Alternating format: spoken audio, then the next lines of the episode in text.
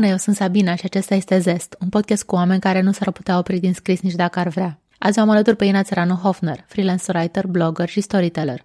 Deși am colindat horurile aceluiași liceu sucevean, pe Ina am cunoscut-o pe mai târziu în București și, la fel ca mulți alții, am devenit fan al blogului ei inoza.ro.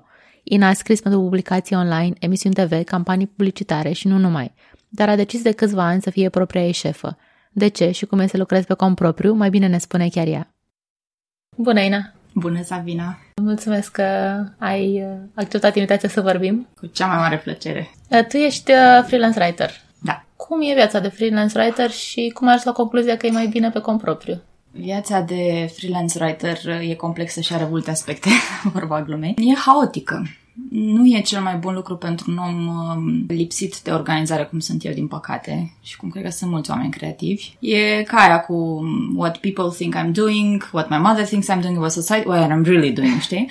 Adică ce își imaginează societatea că fac freelance writerii? Că scriu prin cafenele sau la birou, că se trezesc dimineața și fac cafea, ciripesc păsărelele. În realitate te trezești, vezi postiturile cu ce n-ai făcut de săptămâna trecută, bei cafeaua dacă apuci, dacă nu o bei la miezul nopții când încă te ocupi de postiturile alea, dar n-aș schimba-o pentru o viață de angajat, pentru că am avut o viață de angajat viață.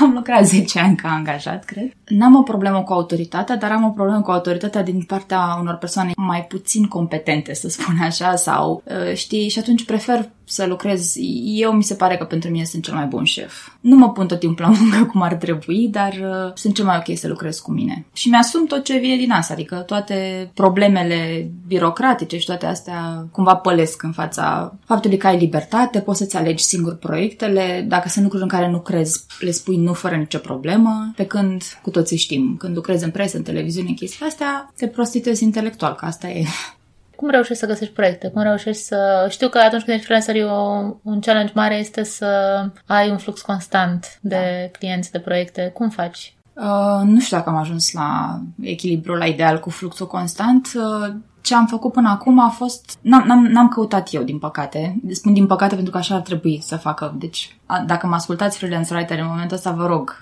actualizați-vă LinkedIn-ul, căutați voi proiecte, fiți uh, proactivi. Proiectele vin către mine, pentru că am un blog și sunt tot mai, sunt tot surprins de fiecare când îmi spune ceva, ah, da, te citești și eu, te citești tot biroul nostru, știi? Sunt foarte încântată și în același timp, nu știu, responsabilizată de chestia asta și așa vin către mine proiectele. Oamenii mă citesc pe blog, le place stilul meu de a scrie, le plac subiectele pe care le abordez și atunci uh, vin către mine cu diverse proiecte care fie că simt că mi s-ar potrivi ca, ca stil, fie ca subiect și cam asta a fost povestea până acum, adică am fost foarte norocoasă. Dar aș vrea, pe viitor am un proiect pe care vreau să-l prezint câtorva potențial clienți pentru că am, mi se pare foarte mișto să fii tu cu, știi, cu ideea ta și dacă mai ales tu ai creat-o, crezi cel mai mult în ea, să o prezinți și să poți să trăiești din asta, din chestii de care îți plac mai mult decât orice, cumva.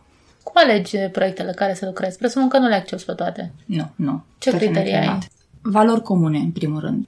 N-aș putea să scriu pentru despre sau pentru branduri în care nu cred. Am primit o invitație la, două invitații la o televiziune cu care nu mă identific niciodată și împotriva căreia să zicem că am ieșit în piață de câteva ori și atunci dacă am înghețat în frig în piața Victoriei, nu o să vin acum și să mă duc la ei în studio și să le spun, a, ce bine îmi pare că m-ați invitat. Credibilitatea e foarte importantă pentru mine și cred că pentru orice om care trăiește din, din scris și atunci uh, prefer să împrumut banii o lună pentru chirie sau whatever, în cel mai rău caz să zicem, uh, și să refuz un proiect în care nu cred, care nu mă reprezintă. N-aș putea, apropo de blog, să fac reclamă nici la Dior, deși am un parfum Dior, dar nu am un geante Dior, nu am, uh, you know, Dior Boots nici la urzica, pentru că nu mă spăl cu urzica pe cap, știi? Și asta e o mare problemă în piața asta a online-ului, a blogosferei, a vlogosferei. Foarte mulți oameni își compromit uh, imaginea pentru bani. Și poți face asta o dată, poți face asta de două ori, dar oamenii la un moment dat se prind, adică cititorii, urmăritorii și te taxează. Cum îți alegi subiectele despre care scrii? Cine a zis, nu mai știu ce scriitor a zis, uh, write about what hurts?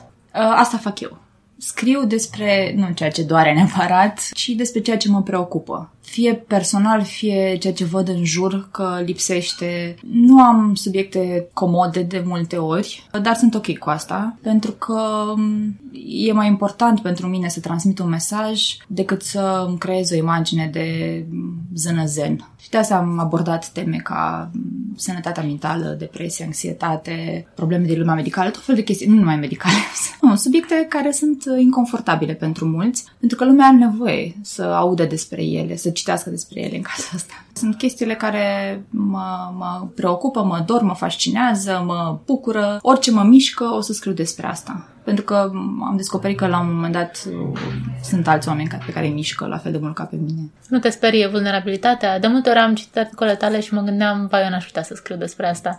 Pentru că e așa, te expui cumva. Mă expun cumva destul de mult, așa e.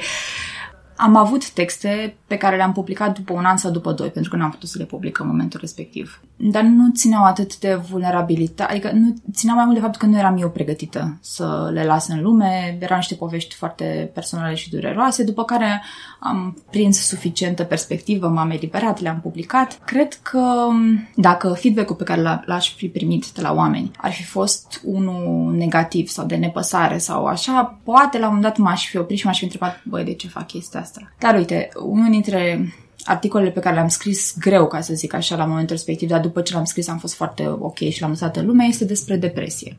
Se numește ceva gen, am 31 de ani, dar am 328, cum îți fură depresia viața. Și uh, feedback-ul, uh, partea văzută a internetului pe wall, în, în uh, comentariile de pe blog, erau toate, wow, ce curajoasă ești, la la la, eu nu mă simțeam curajoasă, știi, adică simțeam pur și simplu că am povestit ceva. În schimb, feedback-ul în privat a fost covârșitor, încă este. Adică am primit mesaje de la oameni după câteva luni, la publicarea articolului după un an, care mi-au spus că articolul ăla le-a salvat viața. Și nu o spun, știți, sună că nu o spun așa, sună absolut stupid și pompos, dar efectiv asta au fost cuvintele lor. Au mers la terapeut, au mers la psihiatru, terapeutul îi sfătuise să meargă la psihiatru și aveau teama asta că ar fi ceva greșit cu asta. Au citit articolul și au zis, băi, ok, fata asta pare cu toți boi acasă. S-au dus uh, foarte multe mesaje de la bărbați, surprinzător de multe de la bărbați și ei suferă, nu există depresia nu e sexistă.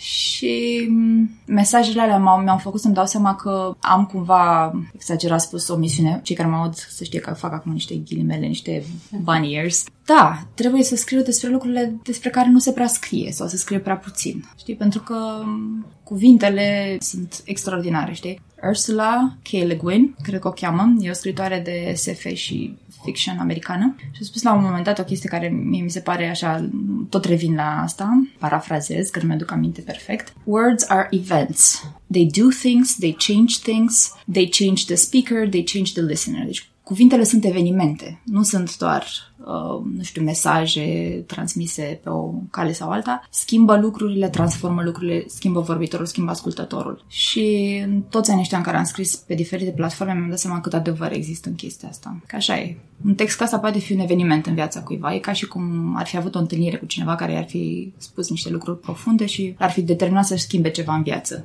Cred că asta mă face să trec peste vulnerabilitate. Credința că, ok, să zicem că sufăr puțin, că cineva îmi lasă un comentariu negativ sau ceva, dar la sfârșitul zilei fac mai mult bine.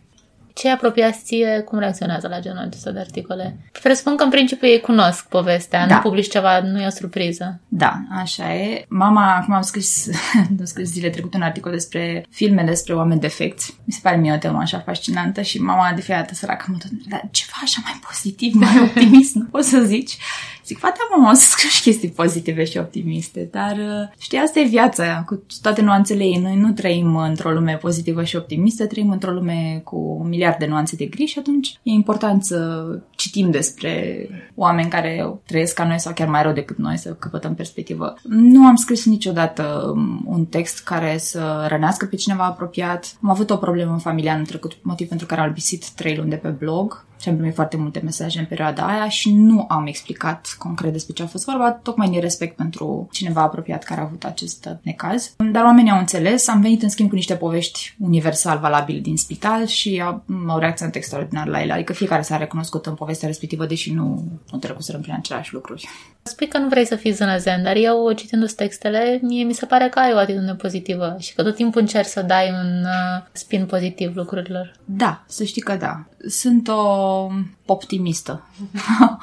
adică o optimistă pesimistă cumva. Dar vezi, partea cea mai importantă e pe optimistă, știi? Pe e mic, e așa, cum zic francezii, așmuet, hașmut, e un pe mut. Da, cred, sunt cred încă în, în, în bine, ăla cu B mare, ăla cu B mic, cred, că, cred în happy ending și cred că și când treci printr-un lucru, am foarte multe texte care sunt prezentate într-o manieră hiperamuzantă, deși în momentul respectiv al vieții mele fuseseră mici drame, mari drame, doar că între timp am reușit să le dau acest alt fel de spin și cred, cred că oamenii au nevoie de, și eu și cei care mă citesc avem nevoie să, să ne menținem așa o notă, doză sănătoasă de optimism, de încredere. Nu sunt o zână zen la modul, știi, că văd um, și pe bloguri și um, în presă și, mă rog, persoanele publice care încearcă semi-publice, publice, încearcă să-și păstreze așa, știi, o, o imagine perfectă și eu nu cred în asta. Nu am cunoscut persoane publice, nimeni nu e perfect. Și atunci nu mă ajută nici pe mine să mă prezint ca perfectă și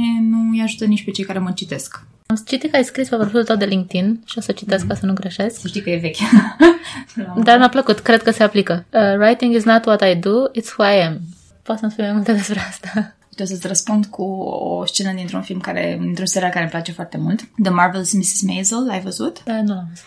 E un serial de comedie despre o gospodină în anii 50 care devine stand-up comedian. Și într-o scenă ea se întâlnește cu un stand-up comedian mai vechi, cu state vechi, adică mai experimentat și îl întreabă îți place ce faci? La care el îi răspunde dacă aș putea să fac absolut orice altceva în lumea asta, absolut orice altceva, crede-mă, aș face La care zice, da, da, do you love it? la care el ridică așa din nume într-un fel și zice, da, da, you love it. Așa și eu, dacă m-ar fi binecuvântat Dumnezeu sau uh, ADN-ul de la părinți cu skill în orice alt domeniu, aș face orice altceva. Pentru că scrisul, nu știu, nu am o viziune de artist torturat, știi? Nu cred că, nu am mea proprie, în general despre artă, nu cred că romantice aveau dreptate și nu cred că ca să scrii sau să creezi muzică, să faci filme, să faci absolut orice creativ, trebuie să fii tormented, știi, să fii trecut prin chinuri și să te chinuiești în continuare. Dar cred că scrisul, ca orice act creativ, e destul de dificil în sensul că există texte pe care le scriu așa, ca și cum aș respira sau aș bea un pahar de apă. Cel mai probabil pe alea le-am scris cu mult timp în minte, le scriu de luni, de ani și atunci când le transcriu doar, știi? Dar sunt texte la care sunt ca o minier în mine și tot dau cu ciocănelul, tot dau cu ciocănelul și după câteva ore mă uit și am o frază. Ceea ce poate fi destul de destul de frustrant și destul de epuizant și dacă mai vorbim și de texte personale, mizele, ca să zic așa, sau uh, problemele cresc, dar nu mă văd făcând altceva pentru că asta știu să fac. Sunt povestitor, ca să zic așa, știi? Fie verbal, fie în scris, povestesc, mă povestesc pe mine, povestesc lumea din jur. Nu am alt talent mai, mai bun de exploatat. Da, exact ca personajul din The Marvelous Mrs. Maisel, dacă aș avea orice altceva, aș, m-aș ține de chestia aia. Deci cumva, știi, scrisul m-a ales pe mine și acum asta e, trebuie să devenim prieteni. Cum ai descoperit că te-a ales? Înainte să scriu, că de fapt povestitul m-a ales pe mine, ținte că eram la grădiniță și le povesteam uh, colegilor mei despre uh, viața mea alături de bunici la, într-o căsuță la marginea pădurii și cum ne locuiam la bloc, ca să înțelegi. La marginea niciunei păduri, în mijlocul Sighișoarei și despre cum uh, noaptea din pădure veneau tot fel de animal, tot fel de dragon. Dumnezeu știe de unde știam eu la patuna de dragon, că mie îmi citau doar basmele fraților Grinda. Ieșeau dragon și um, ăștia mici, unii dintre ei începuseră să plângă și știu că într-o zi venise, venise bunicul să mă ia, stăteam la bunici și educatoarea l-a rugat să vorbească cu mine și să nu mai mint, că mint copiii. La care bunicul a zis, nu minte, are o imaginație foarte bogată și nu avem de gând, că să povestească ce vrea ea. Asta a fost ce țin minte pe partea asta de povestit, adică întotdeauna mi-a plăcut să inventez lumi, să povestesc chestii. Și după prima amintire legată de scris, pe care culmea am descoperit-o mai târziu, abia acum mi-am adus aminte cumva, acum ceva timp, um, eram la școală și trebuia să facem un text în clasa a treia, cred că eram, un text care se numească La piață. Și eu am povestit despre o chestie reală pe care o văzusem, doi porumbei care se băteau pe o bucată de pâine, numai că am prezentat-o mm, hiperbolizată așa și foarte... devenise un fel de fight club acolo, porumbei, se încăierau alți porumbei pe margini, dă-i, dă știi? Și am citit textul în clasă, colegii mei erau absolut pe jos de râs, deci râdeau cu lacrime dintre ei. Învățătoarea râdea. La sfârșit mi-a cerut textul și l-a luat și a făcut o chestie ca pe prima era așa. L-a dus la, în cancelare, l-a tras la Xerox și l-a dat celorlalte învățătoare și profesoare din gimnazium. Și ăla a fost un moment, deci stăteam acolo, țin minte așa, am avut o experiență din aia așa, out of my body, stăteam în fața lor și trebuia să oprească din râs ca să să continui să citesc, că râdeau și nu mă mai auzeam și mă gândeam, Doamne, asta așa să fac tot restul vieții mele, adică nu m-am gândit niciodată ce job aș putea să am, dar mă gândeam cum ar fi să fac asta tot timpul, să râdă oamenii și eu să scriu texte și nu s-a părut așa. Aș vrea să găsesc textul ăla cu porumbei scuroase, probabil e extraordinar de prost, adică sunt convinsă, dar în momentul ăla a avut efectul ăsta asupra copiilor. Și atunci am dat seama că asta aș vrea să fac cumva că am mai cotit-o și n-am ajuns exact pe drumul ăsta în timp util, asta e altceva, dar mă îndrept către asta. Crezi că scrisul... Ai vorbit de talent, ai spus că e nevoie de un talent. Se și învață scrisul? Sau... Nu se și învață, se învață scrisul. e nevoie de talent, dar prin talent, mai degrabă decât talent, aș zice o chemare. Adică e nevoie de chemare în absolut orice domeniu. Uite, am luat un interviu chiar zilele trecute unui um, medic american extraordinar, unul dintre doar 38 de medici din lume care au o dublă specialitate și omul mi-a spus o chestie care, pe care am reținut-o, a spus că era un citat al unui basketbalist american, l-a pus deasupra patului băiatului lui. Hard work beats talent when talent fails to work hard. Deci munca e mai importantă decât talentul atunci când talentul nu e pus la lucru. Și asta, când am zis, wow, zic, uite, asta cred și eu.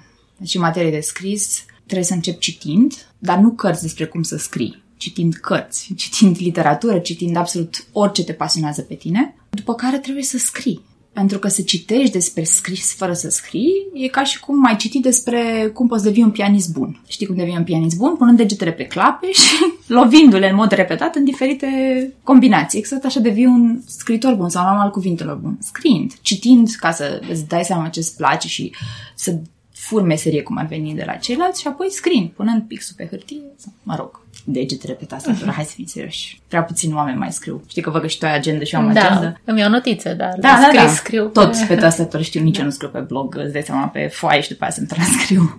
Ai scris vreodată și ficțiune? Da, prim, prima chestie de ficțiune pe care am scris-o, am scris-o în gimnaziu, un short story. După care am abandonat ficțiunea, am mai scris eu ceva, niște, o să asculte mama asta, dar un fel de literatură semi-erotică, când eram tot așa prin gimnaziu sau clasele 1-4, m-a descoperit-o mama, mamă, ce scandal. Mama era convinsă că eu stăteam acolo și scriam și era convinsă că sunt, uh, nu știu, uh, următorul Lev Tolstoi, dar după ce a citit, mi-a, da, mi-a, să dai seama, erau preocupările mele la 11-12 ani. Am scris recent o carte care conține și o parte de ficțiune, Uh, e prima carte despre YouTuber din mm. România, YouTube YouTuber, fenomenul ăsta și uh, jumătate din carte e ficțiune, e o poveste pentru young adults și jumătate sunt interviuri cu YouTuberi. Și deci asta a fost ficțiunea pe care am scris-o. Îmi doresc să scriu ficțiune, dar mă îngrozește, mă îngrozește perspectiva asta și că să mai curgă ceva apă pe Dunăre și pe Tamisa și pe Gange până o să mă apuc eu să scriu ficțiune.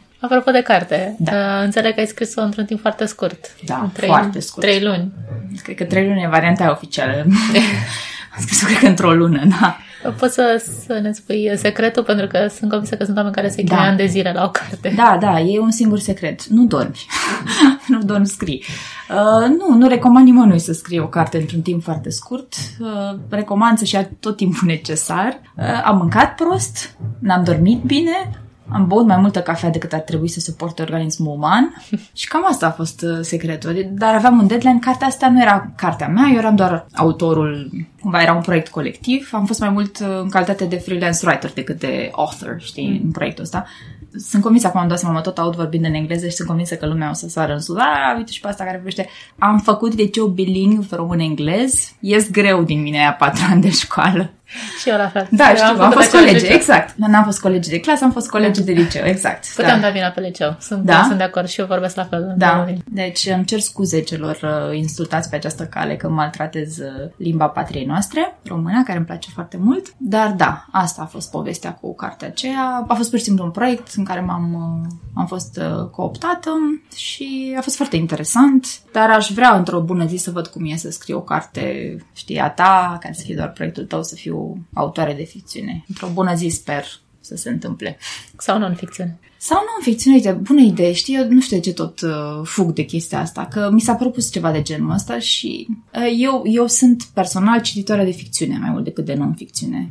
Și cred că de asta pentru mine așa ar fi o mai mare realizare cumva, știi, să pun cartea mea în bibliotecă alături de cărțile alea pe care le iubesc, știi, decât la raftul de non-ficțiune care e destul de firav, așa, e destul de rahitic raftul meu de non-ficțiune, mai mult cărți primite cadou. Deși, da, există non-ficțiune extraordinar. Personal mi se pare mai uh, n-aș spune mai simplă, că nu e simplu să scriu o carte de niciun fel. Mai accesibil. Eu n-am scris ficțiune niciodată și, deși mi-ar plăcea, mi se pare așa ceva. Așa și mie. Exact, exact. De unde o iei, de unde o apuci, cum o îmblânzești, cum o faci să stea. Și, în mod cert, eu știu asta despre mine, pentru că am scris texte mai ample, chiar dacă nu de ficțiune, neapărat o combinație de ficțiune cu non-ficțiune eu nu sunt ca Stephen King, știi, care spune, se pune jos și începe să scrie cartea și se oprește când a terminat. Nu, eu am nevoie de outlining, știi, adică să creez o structură, să fac fișe de personaj, să nu știu ce. Și asta e, e un proces uh, super complicat. Și după ce ai terminat toată chestia asta, să mai reușești să fii îndrăgostit de poveste, să mai vrei să o povestești, după ce deja ai povestit în tot felul de chestii schematice, mi se pare magie. Deci aici vreau să ajung într-o bună zi.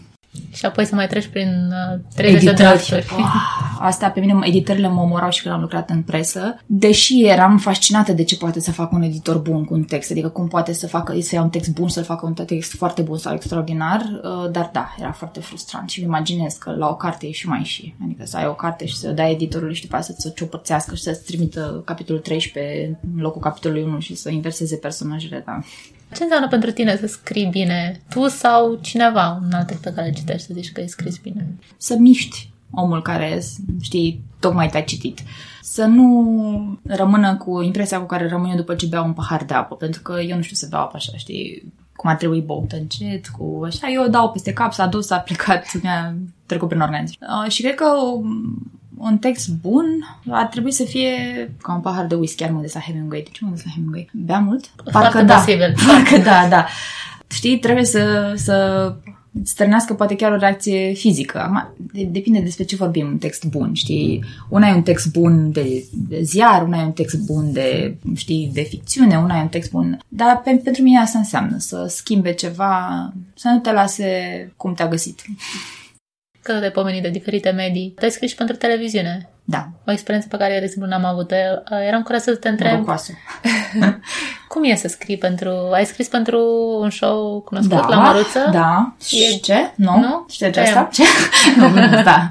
Nu, prima dată în, în anul 3 de facultate m-am angajat la Media Pro Pictures ca scenarist de TV. De fapt, nu. M-am angajat ca scenarist de TV. Oamenii n-au știut ce au făcut. M-au angajat ca script editor. Script editorul e omul care e așa un mic secretar al unui grup de scenariști, are grijă să nu conțină scripturile greșeli, să fie date la timp, mă rog, le corectează așa. E, și eu cum devenisem verbal în timpul ședințelor, eu trebuie să stau într-un colț să tac și să-mi iau notițe, dar eu aveam tot fel de idei. Au zis că poate tac dacă mă fac story editor. Story editor e omul care are voie să intre deja în uh, scenarii, să sugereze replici, să zică ok, povestea nu funcționează aici, facem asta. Numai că se pare că pe mine nici chestia asta nu m-a făcut să tac. și atunci m-am făcut scenarist. Ceea ce era destul de uh, copleșitor la vremea respectivă, pentru că lucram cu oameni care terminaseră un ATC-ul, care făcuseră scenaristică. Șeful nostru era un uh, dramaturg cunoscut și atunci mă trezisem eu, care terminasem jurnalismul, dar ei au observat chestia la mine. Eram foarte necoaptă, dar aveam flair. Aveam, era un, un, um, un sitcom, aveam umorul necesar, aveam idei creative tot timpul și învățam destul de repede din propriile greșeli. Și asta a fost o experiență absolut fascinantă, adică mi-a plăcut foarte, foarte mult. După care experiența de uh, scenarist de TV a fost opusului fascinant, nu știu exact care în sensul că um, eu nu fac față bine presiunii. N-am vrut niciodată să lucrez la ziar din motivul ăsta. Aveam foarte mulți colegi care în facultate se angajează în presă scrisă zilnică și eu știam despre mine că nu sunt bine cu deadline-uri foarte strânse. Eu aveam nevoie de timp să gândesc, să așa, să fac research, să nu știu ce și aici am prins varianta mai rea a ziarului pentru că eram o emisiune live, câteodată veneam cu scriptul și îl dădeam uh, prezentatorului chiar înainte să se audă, ok, intrăm în direct. Sau cu o oră înainte aflam că un invitat nu mai vine și atunci trebuia să modific o grămadă de lucruri la emisiunea respectivă. Pentru mine a fost foarte, foarte stresant uh, și că mi-a durat 2 ani să revin din chestia asta. Adică am făcut-o pentru o perioadă scurtă de timp, dar uh, revenirea a fost mai lungă. Da, eram, eram absolut omul extraordinar de nepotrivit în locul extraordinar de nepotrivit pentru omul ăsta. În sensul că făceam foarte multe gafe, eram... Uh, am scris pe blog la un moment dat de una dintre chestii. Eu nu mă uitam la televizor de vreo 8 ani și am nimerit într-o emisiune de divertisment unde erau toate vedetele despre care nu știam nimic. Știm, luam notițe tot timpul ăștia pe care le știți. Aveam impresia despre mine că sunt foarte documentată, notez eu tot timpul. Eu notam toate cuvintele pe care nu le înțelegeam, toate numele pe care nu le înțelegeam. Mi-a zis la un moment dat că avem o emisiune cu Nigro 2 am notat Nigro 2. L-am căutat. Trebuie să fac textele pentru, să pregătesc întrebările pentru interviu, să fac textele. Am căutat Nigro 2, scris de OI, Nigro 2, Nigro 2 cu cifre, Nigro, nu vrei să știi ce am găsit apropo de Nigro. Și când era să clachez, mă duc la un coleg și spun, băi, eu habar n-am cine e Nigro 2, ajută-mă, te rog, că mă prind ăștia. Am văzut pe un whiteboard ăsta scris Nic Rădoi. Era un miliardar român, o vedetă de care nu am zis în viața mea și faptul că am, am rezistat și n-am distrus emisiunea aia, mie mi se pare a testament a faptului că, știi, uh, poți să faci absolut orice dacă nu renunți, ai cât de cât un pic de flair pentru scris, un pic de talent uh, și nu te lași. Eram sigură că o să, o să fac ceva, o să distrug ceva pe acolo. N-a căzut plafonul, n-au căzut camerele cât am fost eu pe acolo, deci am supraviețuit, au supraviețuit și ei și eu. Cred că tot în același trust ai condus și un site da. uh, pentru femei. femei. Uh-huh. Și mi se pare că și acum scrii cu pregătire pentru public feminin, nu da. exclusiv. Din păcate, cred că sunt un pic cam uh, sexistă. Pentru că, deși știu că mă citesc și bărbați și de fiecare când mă întâlnesc cu bărbați și îmi spune că să știi că eu te citesc, sunt așa... Experiențele mele de viață și interesele mele sunt feminine și feministe. și atunci uh, mă bucur când mă citesc bărbații, mă bucur foarte mult. Am scris un material despre ce înseamnă feminismul pentru că e o noțiune atât de puțin înțeleasă. Știi, frate, când mă duc cu un șofer Uber sau când am timp să vorbesc cu cineva și intrăm într-o discuție și văd că nu înțelege exact, e așa, my life mission, nu sunt una din aia, știi, nebună, dar vreau pur și simplu să ajut lumea să înțeleagă mai bine anumite chestii. Da, deci scriu pentru femei pentru că sunt femei, mi se pare ciudat să scriu pentru bărbați doar. Încerc să includ și pe ei, adică dacă fac recomandări culturale sau de lifestyle, chiar, clar, oricine se poate regăsi în ele, dar uh, scriu și multe texte despre cum e să fii femeie femeie. Eh, mi se pare totuși o nișă destul de saturată. Sunt multe publicații, multe bloguri. Dar reușești așa să ai un ton proaspăt, eh, să găsești articole... Îți mulțumesc foarte cu mult. plăcere. Vreau să te întreb dacă ai o strategie sau cum faci, sau pur și simplu e chestie naturală sau ai un E proces? absolut naturală. Notez când citesc despre diferite chestii, notez, ele trezesc ceva în mine și atunci îmi notez niște idei peste o săptămână sau două săptămâni, acum uh, sunt speaker la un eveniment despre blogging și scris și o să le spun lor, voi nu faceți ca mine, o să le zic tot ce nu fac eu și tot ce ar trebui să facă ei, deci să fiu psihologie inversă, pentru că am un plan editorial, dar nu mă țin de el. Câteodată pentru că nu simt să scriu despre subiectul respectiv, altor pentru că a apărut ceva care mi se pare acum trebuie povestit și uite, chestia asta pe care ai spus din ea chiar așa m-a mângâiat pe inimă.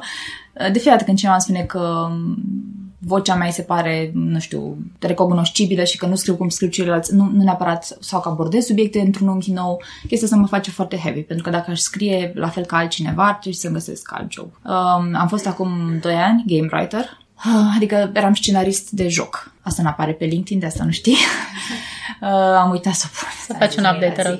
Da, da, da, trebuie să fac un update. Și eram bună, eram ok, doar că aveam impresia că nu asta este ceea ce trebuie să fac eu, că sunt oameni care ar putea să facă asta la fel de bine sau mai bine ca mine. Și eu dacă descoper că cineva ceva, face ceva la fel de bine sau mai bine ca mine, uh, mă reorientez către altceva. Nu, nu din narcisism sau din uh, aere de superioritate, eu trebuie să fiu cea mai bună, ci pentru că cred că dacă sunt fiecare, într-un fel, are un lucru la care el, datorită experienței lui de viață și modului în care vede lumea, e mai bun decât altcineva. Sau nu e mai bun decât altcineva, e cel mai bun. Nu, nu există altcineva, există doar el. Și că trebuie să-ți găsești zona asta a ta, nișa asta a ta, vocea asta a ta ce ai sfătui pe cineva care ar vrea acum să, să-și facă o carieră în scris sau să se apuce să ia de la zero cu un blog, o carieră de freelance writer sau neapărat freelance? Mm-hmm. Ce, ce l-ai sfătui sau ai sfătui? Nu știu cum să zic să nu sune clișeu, n-am cum. Uite, o să zic, suna clișeu. Să citească și să scrie. nu există... Să știi că fiecare invitat spune asta. Păi, asta e adevărul universal valabil al scriturii. Hai să zic altceva atunci, dar și ăsta e clișeu. Să accepte că o să scrie prost la început, mult timp. Eu încă scriu prost, încă mi-e greu să accept asta. Fac pace cu mine în fiecare zi în legătură cu chestia asta. Uh, să își dezvolte un obraz puțin mai gros, Știi, ai spune că scrisul e o meserie solitară, dar în lumea de azi și este. Dar în lumea de azi, cu feedback-ul atât de instant, știi, sub toate formele, mai ales dacă vrea să lucreze, să scrie în online sau chiar și cărți, până la urmă primești feedback în urma lor și trebuie să nu lași chestia asta să te dărâme.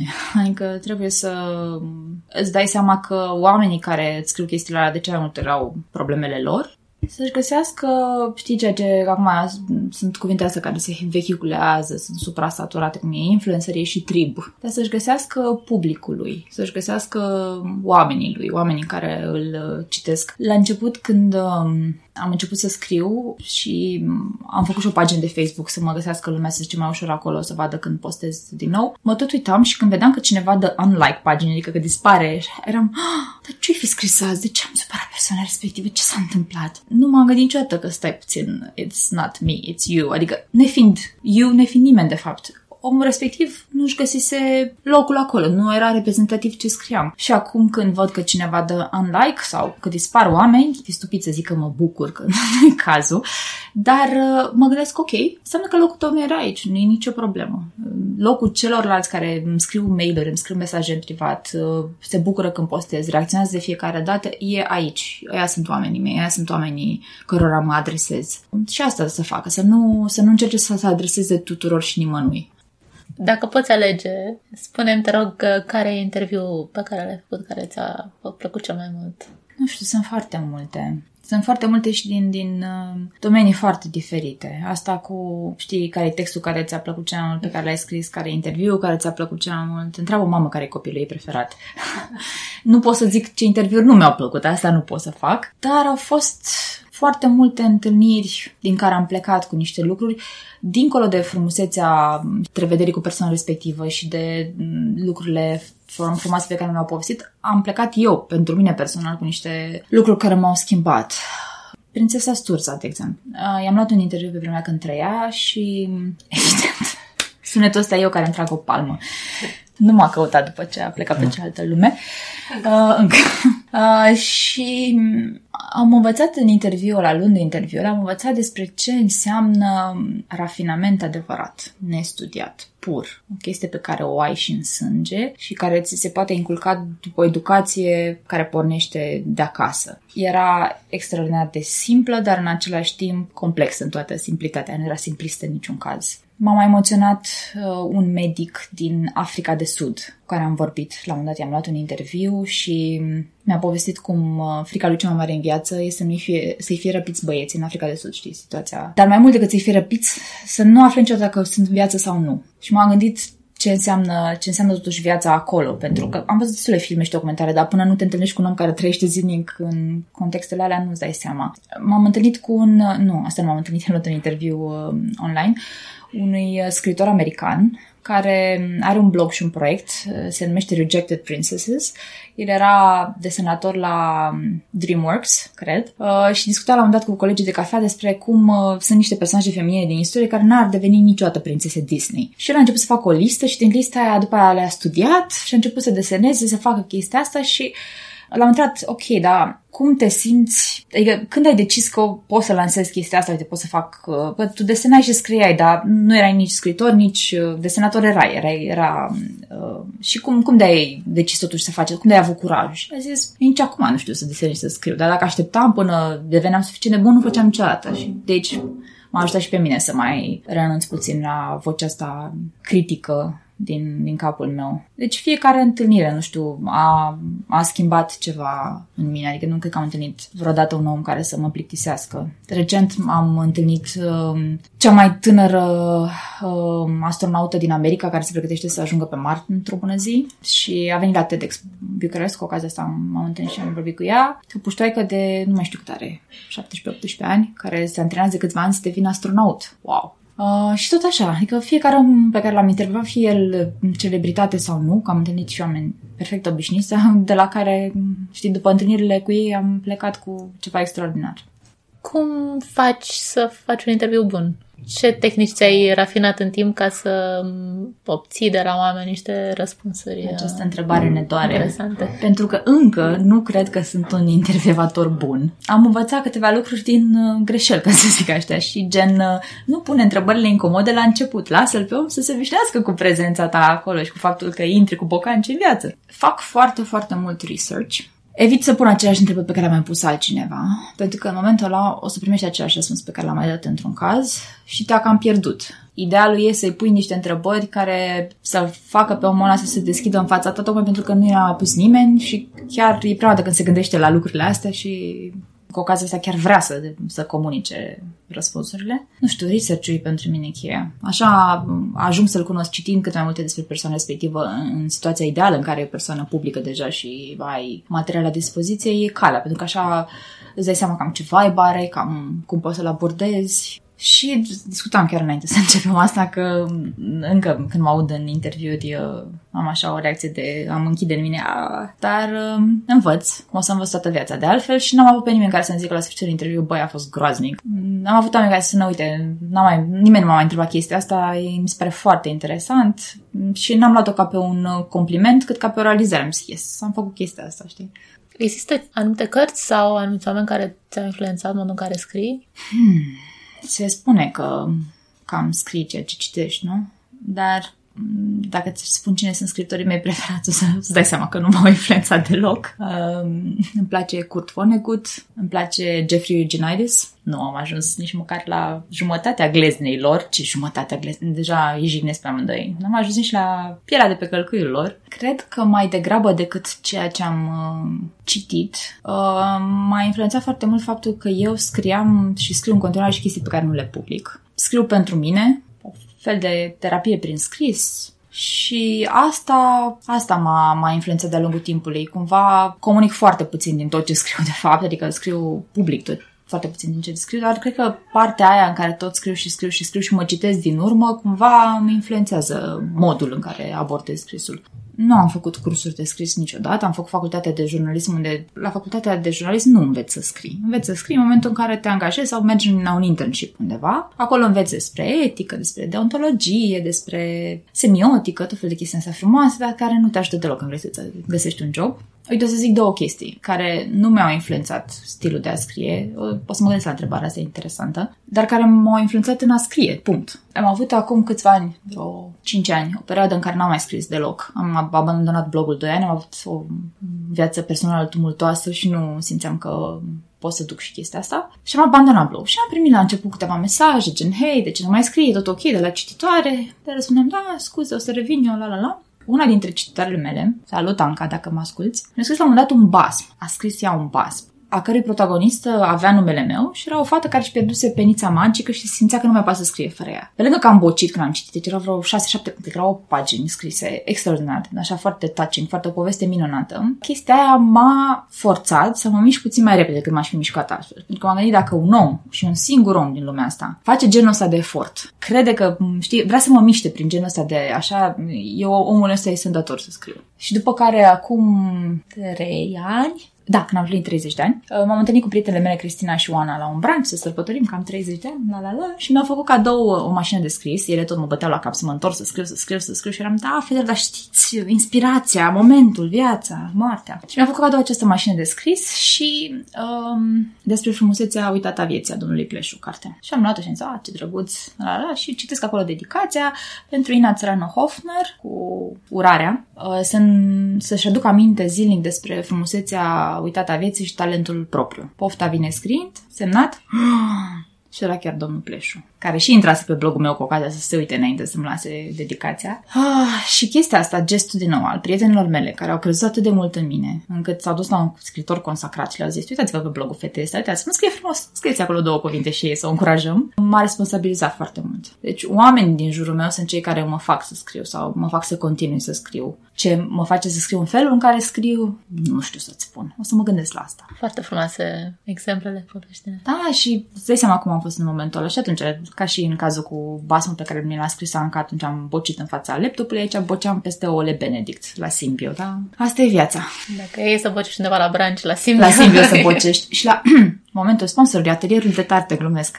Dar să știi că recomand pentru branch. Dacă tot am vorbit un pic de cărți, spune o carte pe care și o recent și pe care recomandă Citesc acum două cărți pe care le-aș recomanda, chiar dacă nu le-am terminat. Mi se par foarte bune fiecare în felul ei. Așteptându-l pe Bojangles, autorii e ceva gen Olivier Bourdon, cred, dar dacă am făcut acum o gafă uriașă și cineva se zgârie pe retină, îmi cer scuze. Și uh, Femei care alergă cu lupii, nu știu dacă ai auzit de ea, e scrisă de o de psihanalistă. E așa un fel de carte antropologică foarte interesantă apropo de ce înseamnă feminitatea în esența ei. Știi că noi acum, prin când auzim cuvântul feminin, ne gândim la roz, roz, la bijuterii, ceva, nu știu, drăguț, cochet, diafan și de fapt femeia este această ființă extraordinar de puternică, extraordinar de sălbatică, la modul uh, sălbăticia aceea ancestrală, forța ei, știi? Combina aceste două cărți acum și e o lectură așa foarte interesantă. Nu poți să citesc o singură carte odată. Să zicem că noi suntem acum la Seneca.